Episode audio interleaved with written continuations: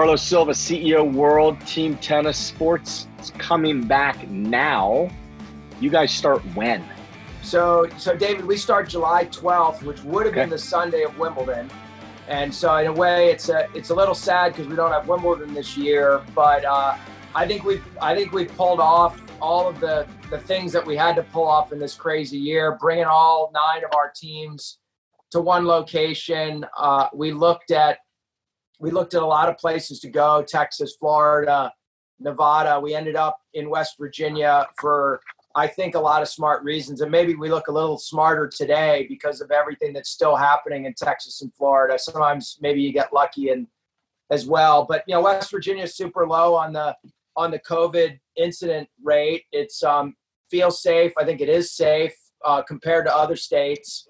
And uh, the Greenbrier has been a great uh, great host so far. So we're um, we're planning on bringing all nine teams in and starting on July 12th and running all through the season as a regular season with big with the big finals on CBS for the first time in the history of World Team Tennis live on CBS on August 2nd.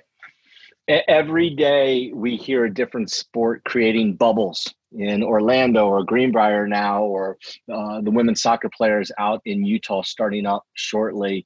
It, just talk right. about the process of of creating that bubble and and your team involved and uh, the ch- I guess uh, uh, some of the challenges, but also uh, the positive of what you've learned about your colleagues in trying to create something like this.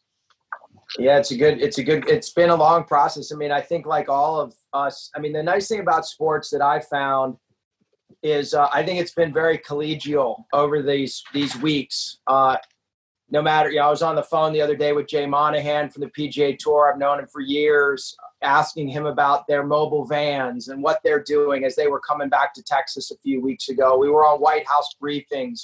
We were on the phone with mayors and governors, and and everyone wanted to share. Everyone was looking to find a way. I think ultimately, when we lined up the five states that we had, uh, and you know, Florida felt like a good one because at that time they were sort of opening. Um, the the Greenbrier jumped in sort of at the last minute and said, "Look, things are really great here. Uh, we'll also let you bring fans." And so they've got this great 2,500 person stadium. So we're going to put 500 fans a day in the stadium. You know, as we've all kind of started to open up the world, we go to restaurants and they have 50% capacity. So this will be less than 50, well below 50% capacity, and we'll social distance them. Um, you know, but the process is it's been a, a process that, that that really, David, is still going on today. So yesterday, we also made a decision, even though we had our entire process laid out, we added that we're going to make those 500 fans that come to the stadium wear masks. And so, uh, look, m- maybe they won't have to wear masks the entire season. We'll see how things go, but better to err on the side of being a little safer and still letting sport come back and certainly letting those fans come in than not. So, you know, like I tell my team, and and I know you're you know talking to everyone, uh, you know, every single day there's still something new, and we've got to be diligent until August 2nd when they hoist the King Trophy. You know, then maybe we could take a, a, breath for a second. But until then, you just you gotta you gotta be smart every day and try and stick to your um your you know your rules and your procedures to be safe. And so nine teams. How many players and like so you got 500 fans, and then how many? How big is that other called bubble of staff and the the players and coaches that come in? Yeah, so um, there's about let, us call it 60 players and coaches with nine teams. Uh, might be might be 56, but let's call it 60. Uh, and then you've got basically about uh, another 60 between staff as well as all of the TV production and everything that we've got to get done. So it's about 120, 125 people total. We've tried to keep things tight. Uh, everyone's at the Greenbrier and and they can walk to the court. They can walk to the production facilities. Um, everyone's going to be tested on the way in, so that no one with a positive will be you know bringing a positive on the way in. Uh, the Greenbrier is open for business. You know, you and I could go and and play golf right now at the Greenbrier, and they've got their own you know procedures. When you enter the grounds, everyone gets their temperature taken. I was there last week as long as your temperature's below 100.4, you're allowed into the grounds.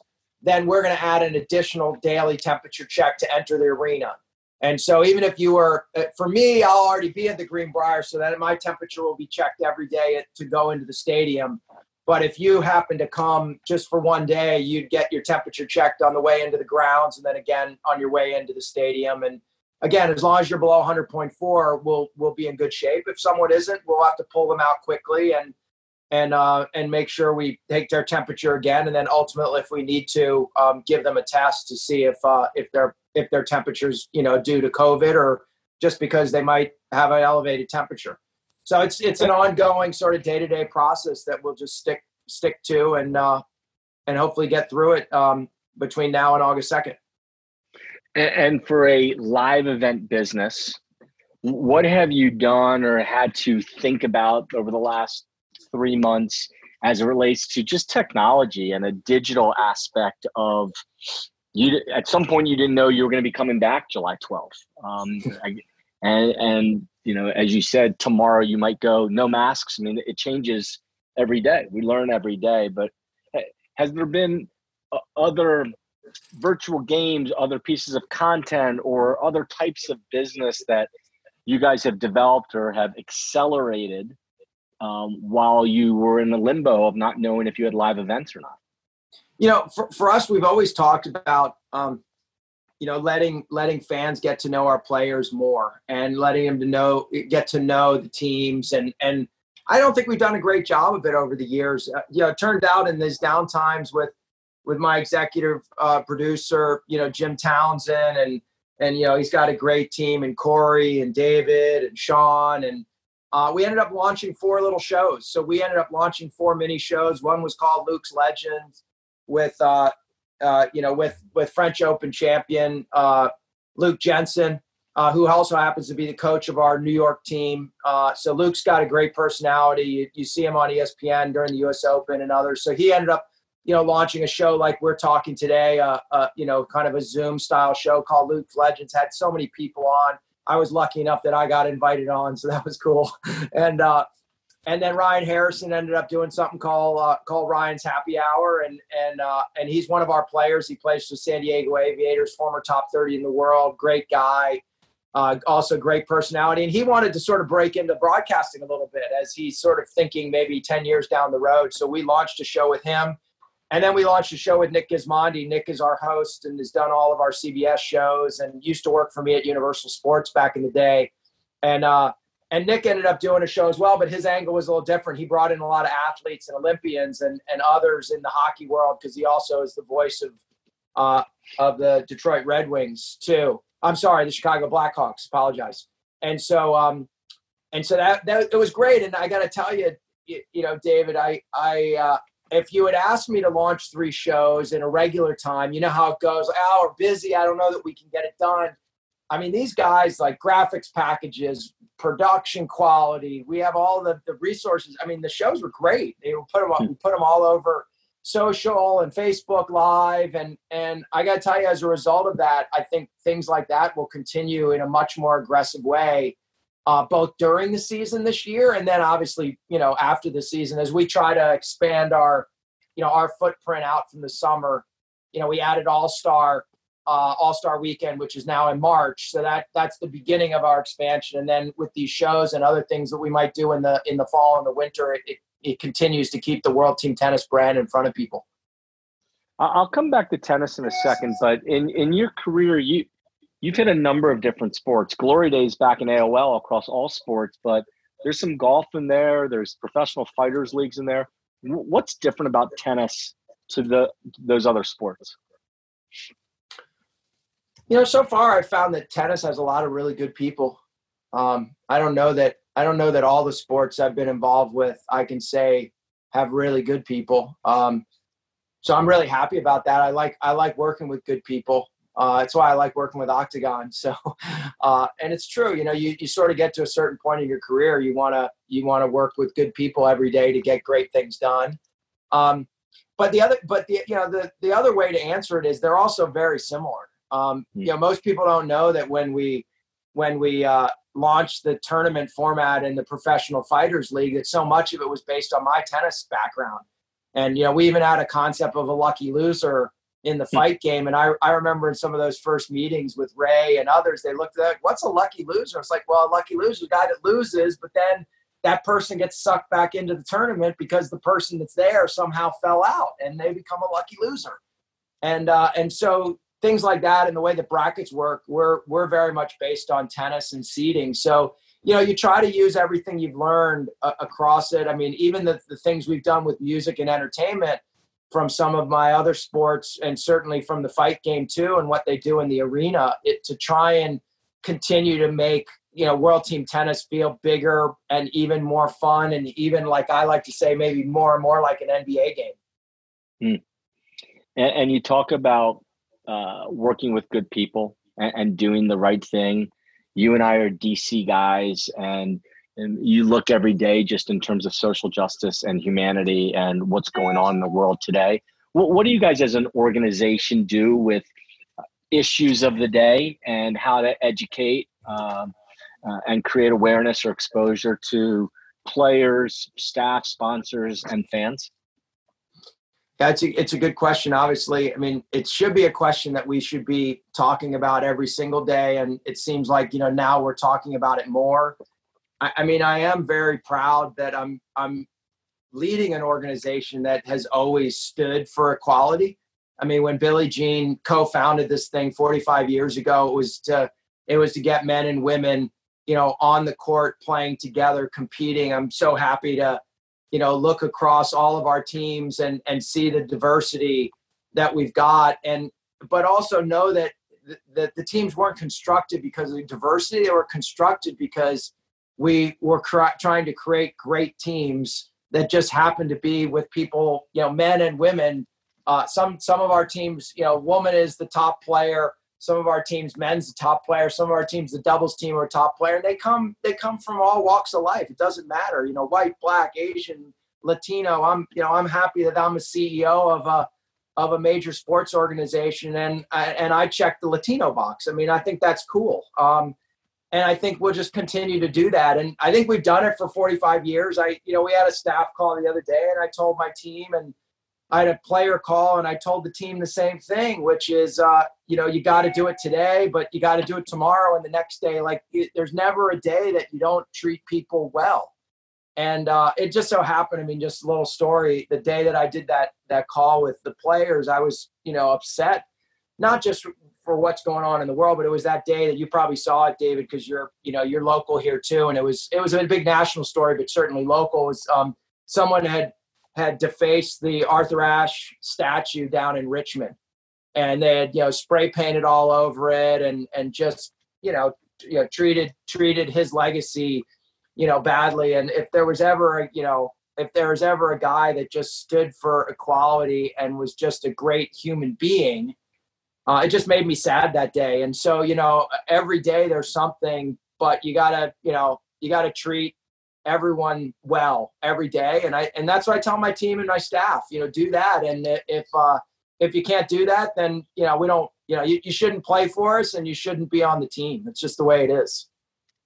40 45 years is an unbelievable run. What uh, and you talked about uh, having your fans get to know your players and being better at that.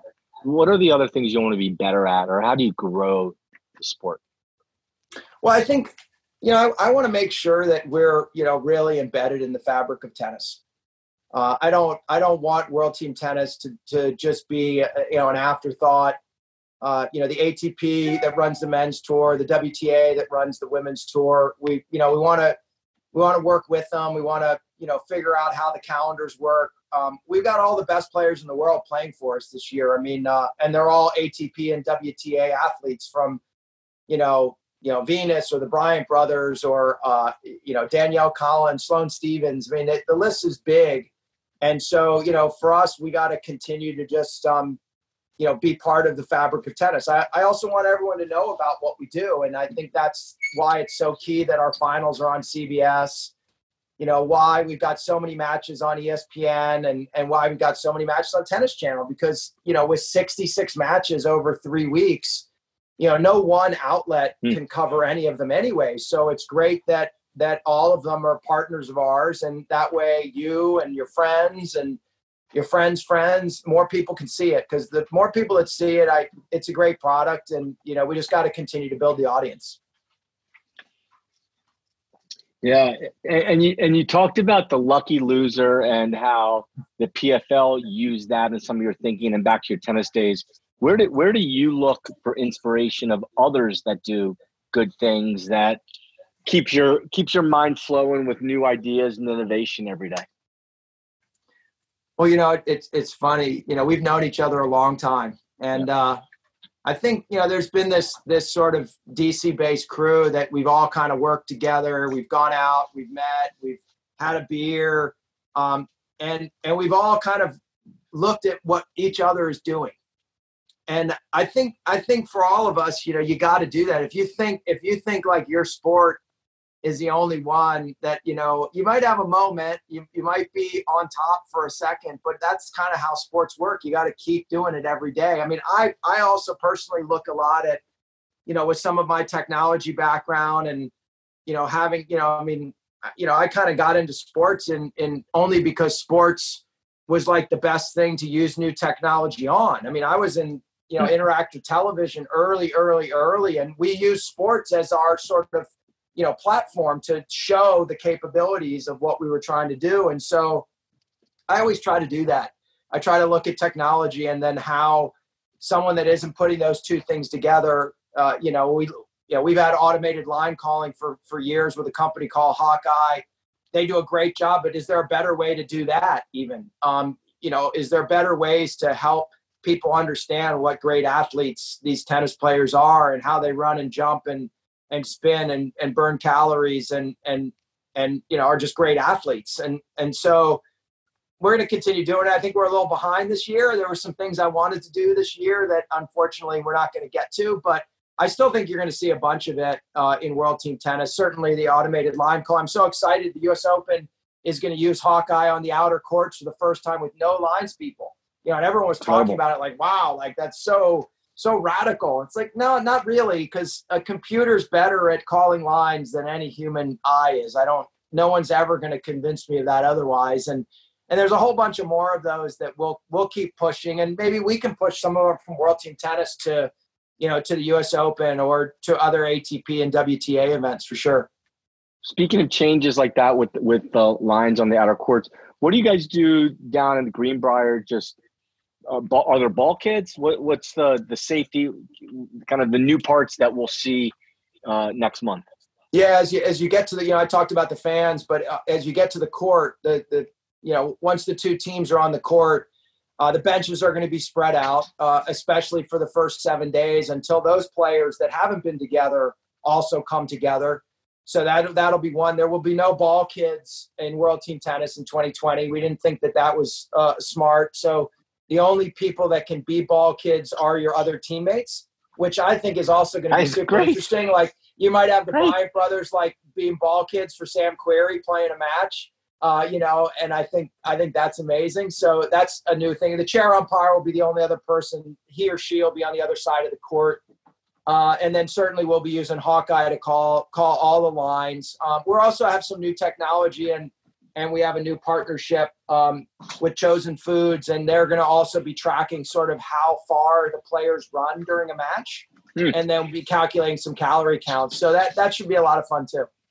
I think the ball kids is great. Uh, I think with uh, golf and tennis, sometimes on relatability, it's hard. If if Roger's hitting the ball 100 x miles an hour, it's hard for the the 3.0 or 4.5 guy Right. woman in the neighborhood to understand that. And same with golf, hitting a ball 350 yards.